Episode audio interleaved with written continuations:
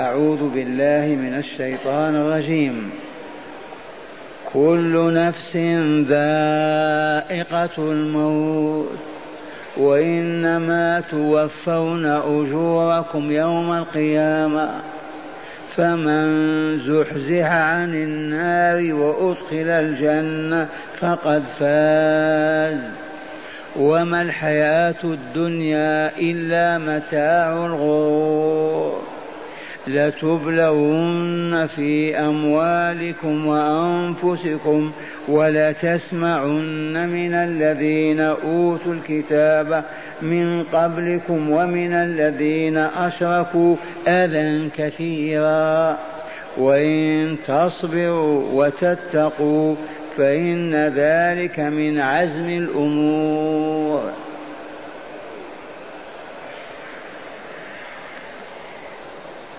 معاشر المستمعين والمستمعات من المؤمنين والمؤمنات. هذا حكم الله الصادر علينا. كل نفس ذائقة الموت. كل نفس ذائقة الموت. كيف تذوق الموت تذوق مرارته وآلامه؟ فإن النفس عند مفارقة الجسد لا تتصور كيف حال هذا المريض. وحسبك أن تسمع قول الرسول صلى الله عليه وسلم المؤمن يموت بعرق جبينه. إذا كان بين يديك أخوك أو أمك أو قريبك وهو يعاني من سكرات الموت. إذا رأيت جبينه يتفصد بالعرق فلقنه لا إله إلا الله. لقنوا موتاكم لا إله إلا الله. كل نفس ذائقة الموت.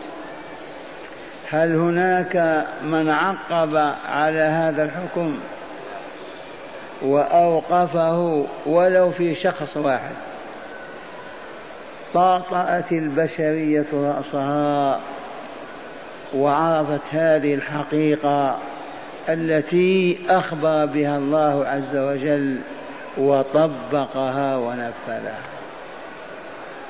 حاول البلاشفة الحمر الملاحدة الشيوعيون حاولوا ثمانية عشر عاما يبحثون عن كيف الخلاص من الموت. وبعد ذلك فشلوا فشلا ذريعا وأوقفوا مصانعهم وآلاتهم وأدواتهم التي كانوا يعملون بها على إيجاد الروح. وأخيرا قالوا هذه الروح جاءت من فوق من الملكوت الأعلى. لا مجال إلى إيجادها هنا. واغلقوا مصانع اشتغلت ثمانية عشر سنة. الكيمياء وغيرها. وفشلوا كل نفس ذائقة الموت. إي والله. إذا وإنما توفون أجوركم يوم القيامة. وهذه الآيات تحمل العزاء والتسلية والتصبير والتثبيت لجماعة المؤمنين. وعلى رأسهم سيدهم محمد صلى الله عليه وسلم لأن السياق ما زال مرتبط بأحداث وقعة أحد. وبالأمس ماذا صنع أبو بكر الصديق؟ ماذا سمع من اليهود فانحاص؟ ما قال إن ربكم فقير ونحن أغنياء فلهذا يستقرضنا سمع كلمة سوء وإلا لا؟ إذا وإنما توفون أجوركم يوم القيامة. هنا حقيقة تأملوها وحدثوا بها. وهي أن العبد مهما عمل في هذه الحياة حياته لا يتلقى جزاء كسبه فيها. سواء كان عمله صالحا أو فاسدا خيرا أو شرا. الجزاء ليس هنا. هذه الدار كل ما يلقى فيها العبد لا يكفي أن يكون جزاء عمله ابدا. فكم من عبد صالح عاش عشرات السنين وهو فقير. إن وجد الطعام ما وجد الثياب. وكم من فاسق فاجر يرفل في ثياب الحرير. وكم من بر صالح تقي يعيش في رغد من العيش وطيبه. وكم من فاجر كافر في أشد البلاء والشر هذا معلوم لديكم ولا لا؟ لأن الجزاء ليس اليوم في هذه الحياة. ذي دار عمل فقط والجزاء مسبق. إذا فهمتم هذه واستقرت في أذهانكم اعلموا أن للعمل الصالح والاعتقاد الصالح والأخلاق المهذبة والآداب السليمة. صاحب هذه لا بد وأن يناله بركتها. ويعيش طيب النفس طاهر القلب مستريح الضمير. ببركة أعماله الصالحة وعقيدته الطيبة الصالحة. ناله بركة إيمانه وصالح أعماله. وأن ذا الفجور والفسق والكفور يناله شؤم كفره وفسقه وظلمه هم كرب غم. شؤم ذلك الظلم والفساد والشر الذي يعمله. فما يحصل من خير أو شر هو إما بركة العمل الصالح ويمنها أو شؤم العمل الفاسد وآثاره. كيف ترون هذه واضحة؟ الجزاء غدا ليس اليوم. والأمثلة المحسوسة هل يستطيع من يشتغل معاومة؟ أي من العام العام يطالب بأجرته قبل نهاية عمله؟ الذي يشتغل مشاهرة كل شهر يستطيع أن يطالب بأجرته قبل نهاية شهره؟ الجواب لا. الذي يشتغل مياومة يطالب بأجرته من الضحى وما كمل عمل يومه؟ ما هو معقول أبدا. فكل البشرية عاملة كادحة متى تتلقى جزاءها عند نهاية العمل؟ متى ينتهي العمل عندما تذوق روح الموتى وتنفصل عن البدن؟ يبدأ الجزاء. وأول مرحلة القبر إما روضة من رياض الجنة أو حفرة من حفر النار ثم تنتقل إلى أحد العالمين العلوي أو السفلي في علين أو سجين. وتبقى هكذا مرهونة محبوسة في نعيم أو شقاء إلى أن ينتهي العمل العام. العمل العام مصنع عنده ألف سنة. لما ينتهي حينئذ يتلقون الجزاء. فالذين ماتوا ويموتون أرواحهم إن كانت طاهرة زكية في عليين وإن كانت خبيثة عفنة في سجين. عرفتم؟ إلى متى؟ حتى تنتهي هذه الدورة. أو ما تنتهي؟ لها بداية ولا لا؟ لا بد لها من نهاية.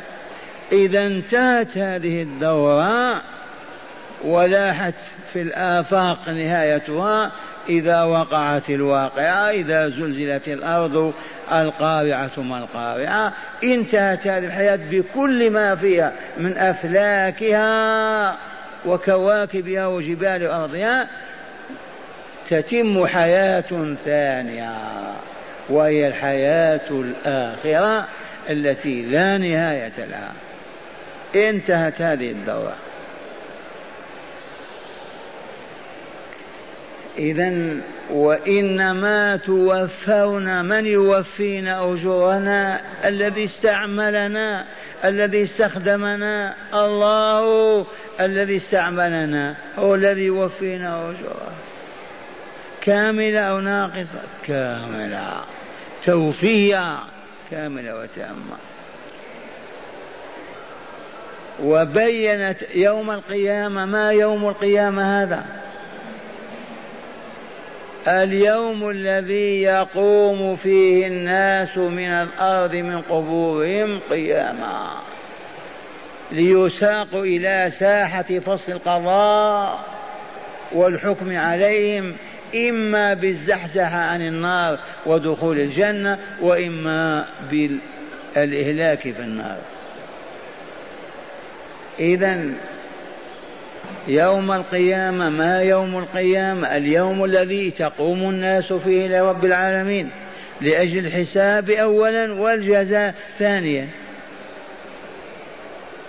وبين تعالى بإيجاز عجب واختصار لا نظير له. فمن زحزح عن النار وهم قيام وإلا لا؟ بين يدي الله. فمن زحزح هكذا عن النار وكان على شفا في عرصة القيامة وأدخل الجنة أعلن عن فوزه فاز فلان ابن فلان. ومعنى فاز ومعنى فاز نجا من مرهوبه وظفر بمرغوبه. الفائز في الامتحانات نجا من الرسوب والا لا وفاز بالشهادة.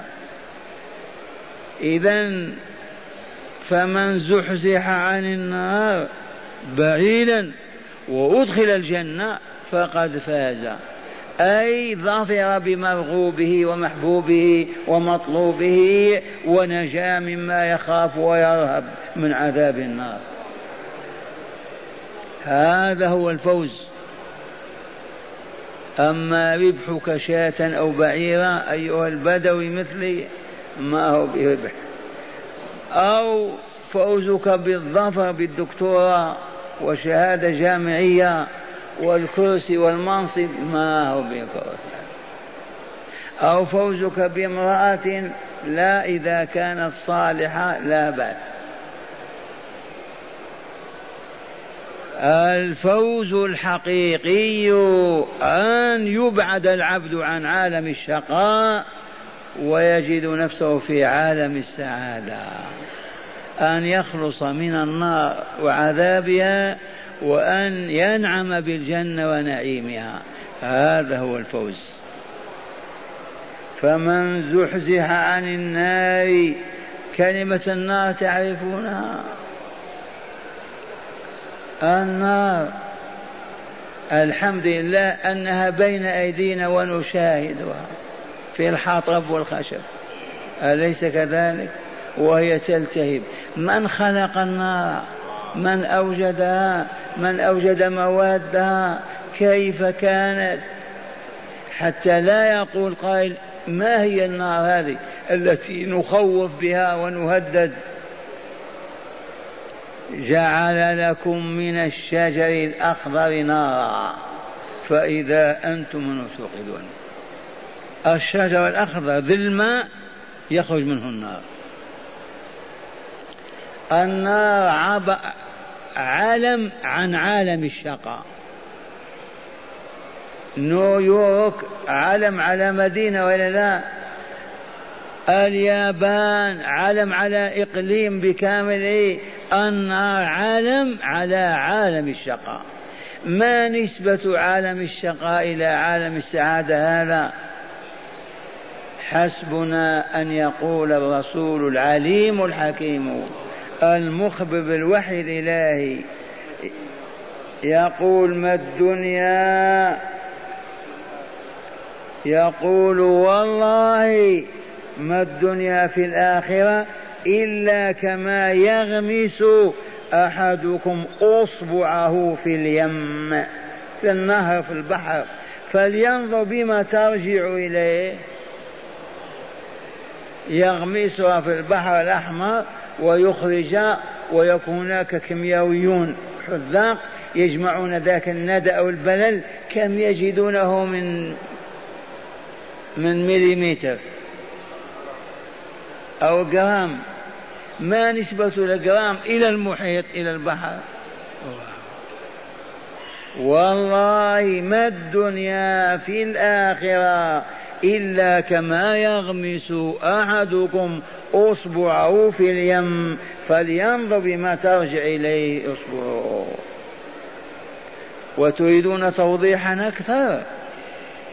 الجنة الجنة دار السلام أقل من يعطى فيها منزلا يعطى مثل الدنيا مرتين أي مثل هذا الكوكب مرة كوكبين. وأما النار عالم الشقاء فحسبك أن تعلم أن الكافر جسده عرضه 135 كيلو متر ما بين كتفيه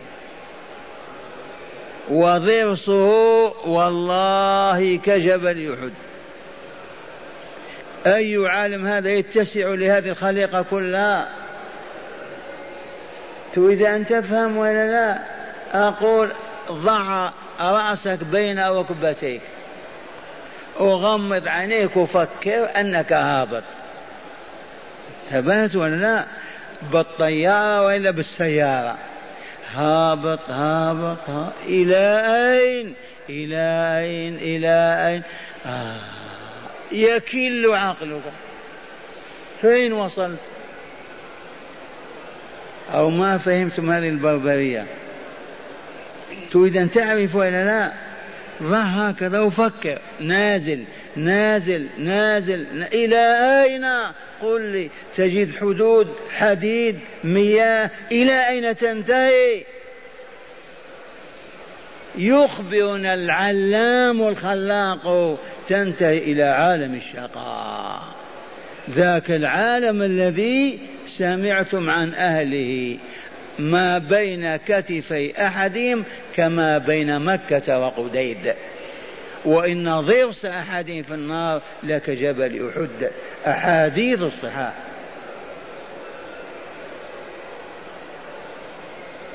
أما أهل الجنة فقد عرفتم والله إنهم لا يتراءون منازلهم فوق بعضها بعض كما نتراءى الكواكب الغابرة في السماء. قولوا آمنا بالله. آمنا بالله. الله العليم الحكيم القوي القدير الذي لا يعجز شيء أبدا. وآية ذلك لو تقم يا بني وتنظر إلى إخوانك الحاضرين وتجدهم على شكل واحد آدميون العينان والأنف والمنخران والشفتان والأسنان والفم والعنق. وتنظر هل تجد اثنين لا يفرق بينهما. بحيث هذا يدخل ليلة على امرأة هذا يقول أنا زوجك يقول أنت هو. والثاني يدخل على الأخرى يقول أنا زوجك تقول أنت هو. لولا العلم والقدرة والحكمة. كيف يتم هذا؟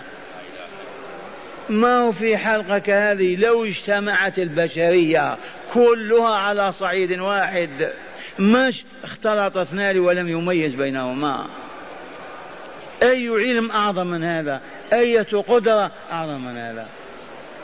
وإلا نسيتم أنكم مخلوقون. آه؟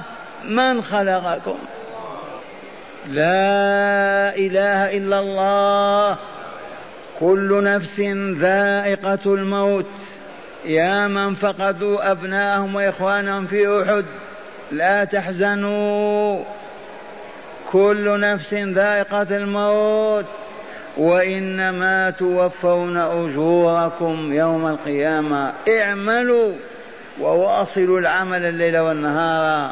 العمل الصالح الذي يزكي أنفسكم ويطهرها ويؤهلها لأن تتلقى الجزاء رضوان الله والنعيم المقيم. إذا لا تتململ وتقول أنا أصوم وأصلي وما أسب ولا أشتم وأنا دائما في مرض أو دائما في فقر أو دائما في حاجة هذا كلام باطل يمليه عليك الشيطان. قل أنا عبد الله ووليه إن شاء أمرضني وإن شاء صححني إن شاء أعطاني وإن شاء منعني هو يعمل هكذا بي ليربيني ويرفعني إلى مستوى أوليائي. وهذا الختام وما الحياة الدنيا إلا متاع الغرور. أساسا المتاع ما يتمتع به المسافر. المتاع ينتهي ولا لا؟ والغرور أيضا متاع ويغرك ويخدعك. والدنيا هذه حالها. لقد أغرت أمما لا أقول أفرادا وأوقعتهم في الهلاك والهاوية. غرتهم بزخرفها وزينتها بطعام وشرابها. غرتهم لأنهم انخدعوا لها. فجروا وراءها الليل والنهار يعملون على جمعها وإحصائها والتمتع بها وما هي إلا سويعات. مات فلان. انتهى ذلك الأمل وذلك الطلب والسعي المتواصل ووجد نفسه في عالم غير هذا العالم. إما زحزح عن النار ودخول الجنة وإما الاستقرار في دار البوار والعياذ بالله تعالى. ثم وجه تعالى الخطاب إلينا وإن كان أولا إلى رسوله وأصحابه ونحن أتباعهم. كذلك اسمع ما يقول تعالى لتبلون هذه اللام موطئة للقسم وعزة الله وجلاله لتبلون أيها المؤمنون وأيتها المؤمنات. لا تختبرن اختبارا ربانيا حقيقيا في ماذا؟ في أموالكم. أول ابتلاء اسمع. حال الحول على مالك يجب أن تزكيه. لا تتردد أبدا. ممتحن. وجبت نفقة في مالك يجب أن تخرجها ولا تتردد. قد يصاب مالك بجوائح إن كان فلاحا إن كان غنم تسبى وتؤخذ إن كان نقودا قد تسلب منك. ابتلاء هل تصبر؟ هل تشكر؟ أنت ممتحن. فالذي يعطى المال لا يعطاه لجمال وجهه ولا شرف نسبه وأصله. والله ما أعطيه إلا للامتحان والاختبار. هل يتقي الله فيه ويقوم به كما أمره سيده ومولاه ومعطيه؟ أو يأخذه البطر والاشر والانتفاخ فيسرف في الطعام والشراب والنكاح حتى يطغى والعياذ بالله. والذي يسلب أيضا بأي صورة من صور السلب هل يضجر هل يسخط؟ هل يقول الحمد لله إنا لله وإنا إليه راجعون؟ هذا معنى الامتحان. لتبلون في أموالكم أولا وفي أنفسكم. وفي النفس بالمرض بالصحة بالعافية بالخوف ابتلاء. تبتلى بالجهاد في أيام الشدة تبتلى بالصيام في أيام القيض بالحج وتمسي على قدميك آلاف ومئات الآلاف من الأميال. مبتلى في نفسك.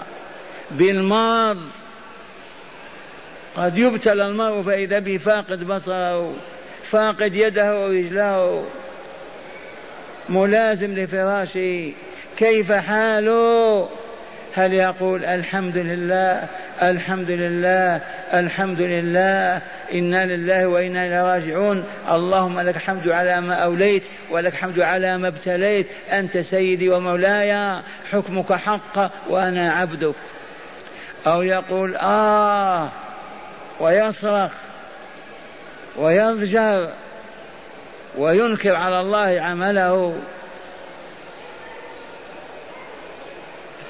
لتبلغن في أموالكم وأنفسكم أولا وثانيا ولا تسمعن من الذين أوتوا الكتاب من قبلكم ومن الذين أشركوا أذى كثيرا. ها نحن الآن ما نسمع. لأننا ما وقفنا موقف أصحاب الرسول صلى الله عليه وسلم.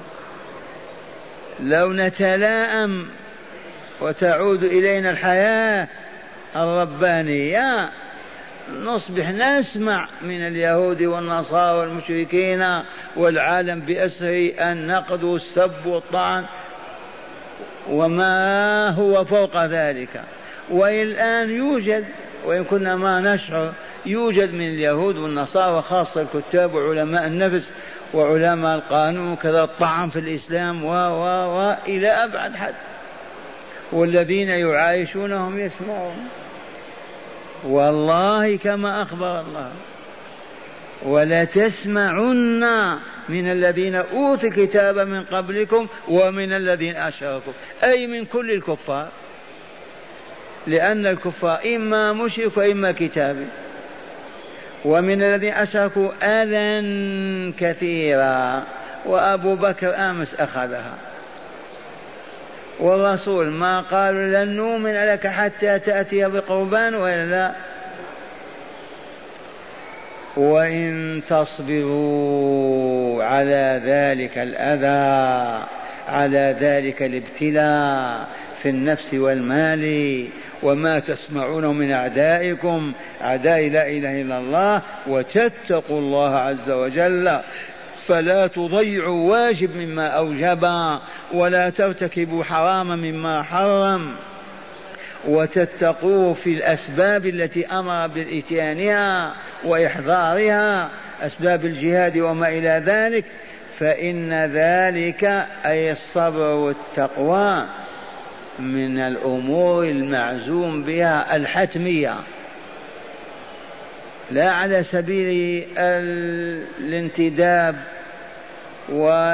والاستنان والفضل فقط.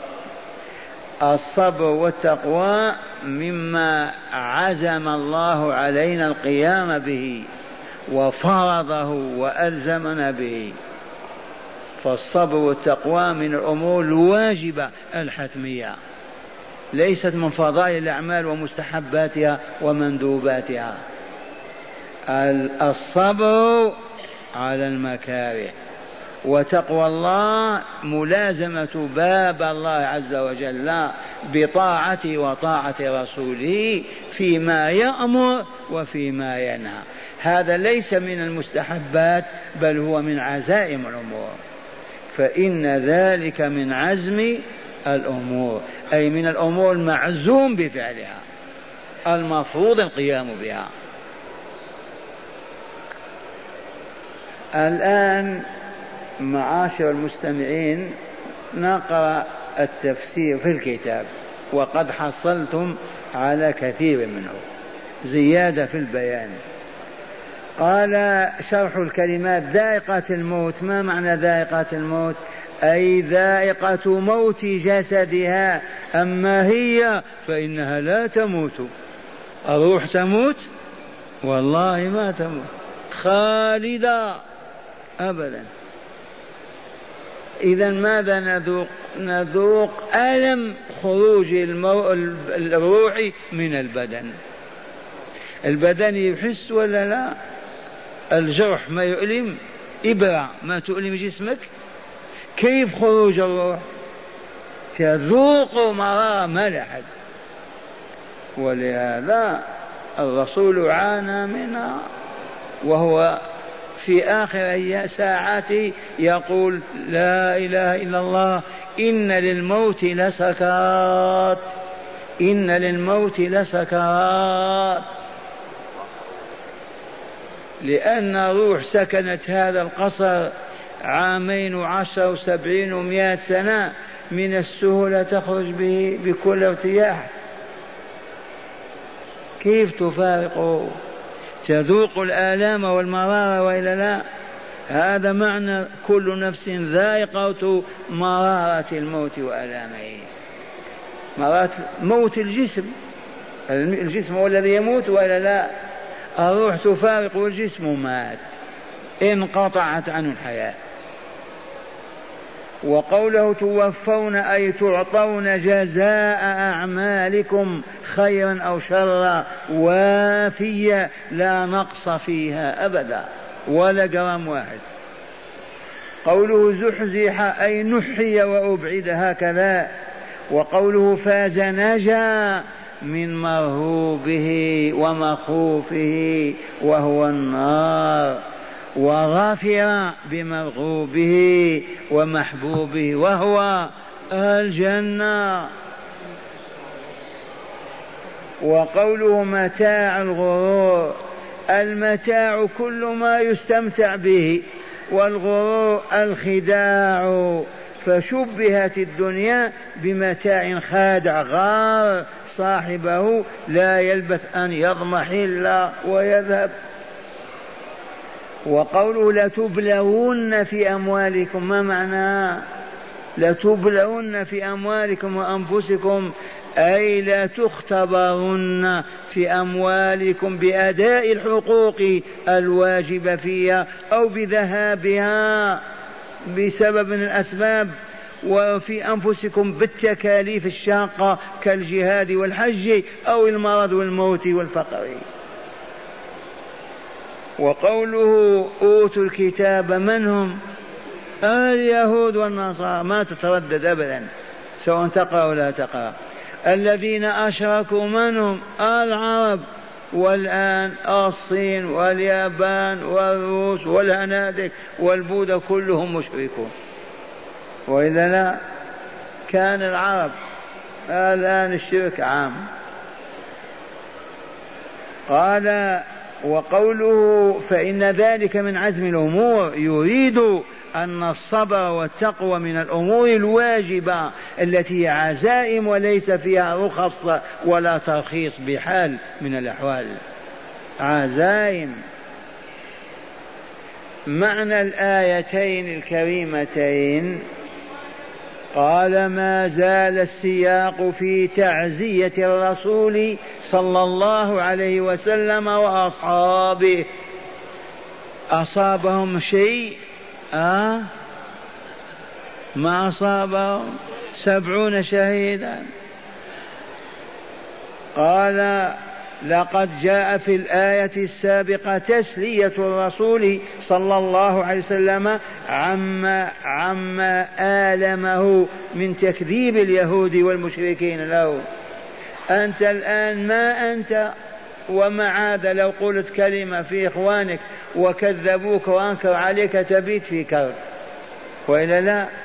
والرسول يحمل رسالة الله ويضحك اليهود ويقولون لو كنت نبيا هات الدليل والبرهان على نبوته. ائتنا بقربان تاكلون ما يكرب لهذا الرسول ويحزن. ومكلف بالبلاغ.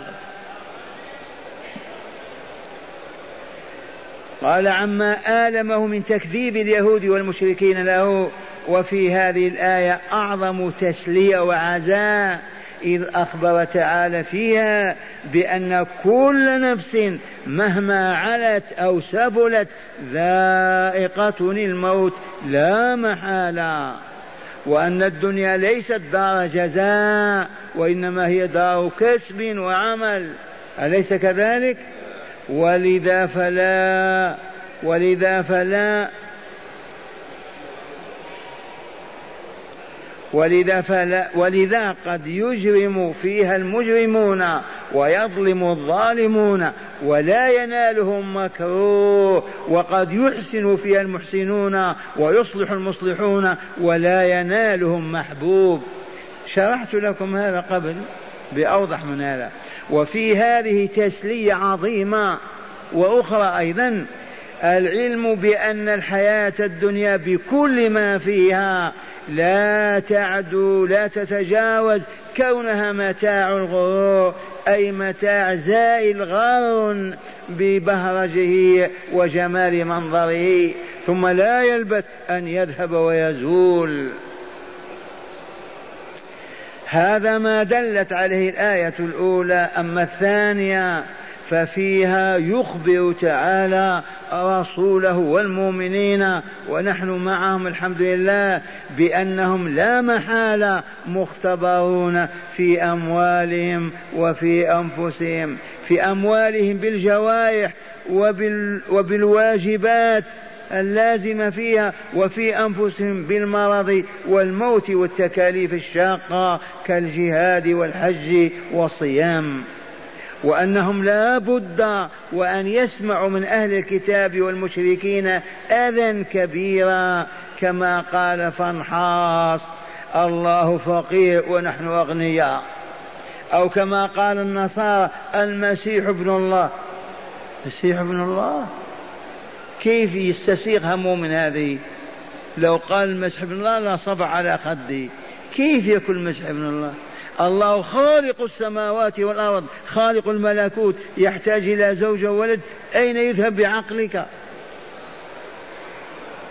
هذا يؤلم المؤمن وإلا لا؟ يؤمن. وكما قال المشركون الآت والعزى ومناه الآلهة مع الله. ثم حثهم تعالى على الصبر والتقوى فقال وإن تصبروا وتتقوا فإن صبركم وتقواكم مما أوجب الله تعالى عليكم وليس هو من باب الندب والاستحباب بل هو من باب الفرض والإيجاب. بخمسين ألف ريال. الذي فهمها ويستطيع يحدث بها والله لا خير من خمسين ألف ريال. كيف تقول هذا يا شيخ؟ لا فض فوق نحن على الأقل خمسين. الآن مع هداية الآيتين الكريمتين هل فيهما هداية؟ أما قال تعالى هدى للناس. كل آية تهديك إلى سبل السلام. آية توظف وتلوح امشي الجنة أمامك. كل آية. وأوضح هذا المعنى للأغراب. لما سميت الآية آية؟ وآي القرآن ستة آلاف ومئتين وأربعين آية. بالعدد كل آية تدل دلالة قطعية يقينية أنه لا إله إلا الله وأن محمدا رسول الله. الطريق الموصل إلى قوبة. يجعل له علامات. تدل عليه ولا لا؟ كل علامة دالة على هذا الطريق. كذلك كل آية تدل دلالة يقينية أنه لا إله إلا الله وأن محمد رسول الله. ومن آمن بهذا وقال لا إله إلا دخل في رحمة الله. على علم. بين لنا يا شيخ هذه الدلالة في الآية كيف؟ نقول بسم الله الرحمن الرحيم. قاف. هذا كلام وإلا لا؟ صوت. فهل يوجد كلام بدون متكلم؟ ممكن.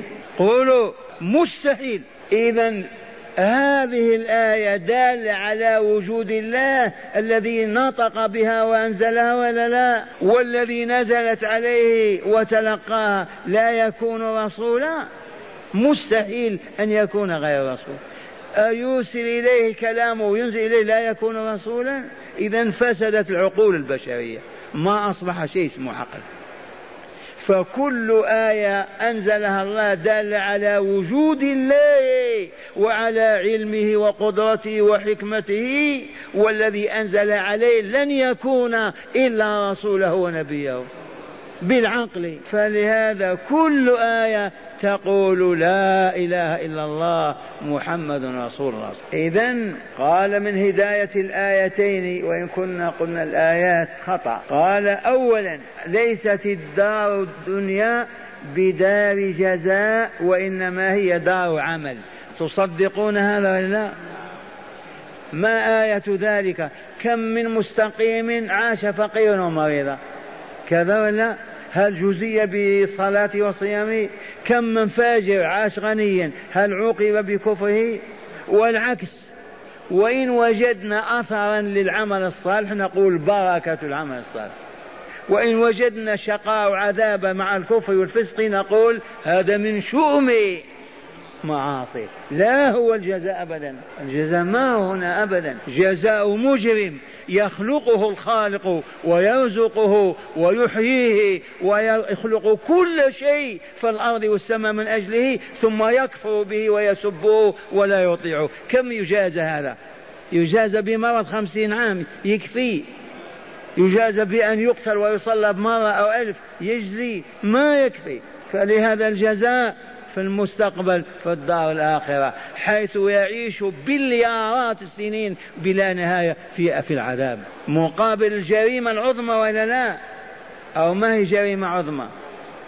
نسألكم لما خلق الله هذه الأكوان؟ من أجلنا ولا لا؟ يا ابن آدم لقد خلقت كل شيء من أجلك. أيخلق لك هذه العوالم كلها من أجل أن تذكره وتشكره فإذا بك تكفر وتجهله. فتكون كمن نسف السماوات دمر الأراضين خرب العوالم كلها. كم يكون جزاء إذن؟ خمسين عام سجن. يعيش في عذاب أبدي. لعلكم فهمتم هذه. قال أولا ليست الدار الدنيا بدار جزاء أبدا وإنما هي دار عمل. وإن رؤي فيها خير أو عذاب هو شؤم أو بركة ويؤم. فقط. ثانيا تعريف الفوز الحق. ما هو الفوز الحق؟ من يقول الزحزح عن النار ودخول الجنة. ثالثا بيان حقيقة هذه الحياة وأنها كمتاع خادع. لا يلبث أن يتلاشى ويضمحل وهو كذلك ولا مشاهد. رابعا الابتلاء ضروري. فيجب الصبر. والتقوى فإنهما من عزائم الأمور لا من رخصها. يا من يريد أن يقع باب الجنة اصبر على ما ابتلاك الله به واتقيه فلا تخرج عن طاعته ونهايتك معلومة. الاستقرار في دار السلام.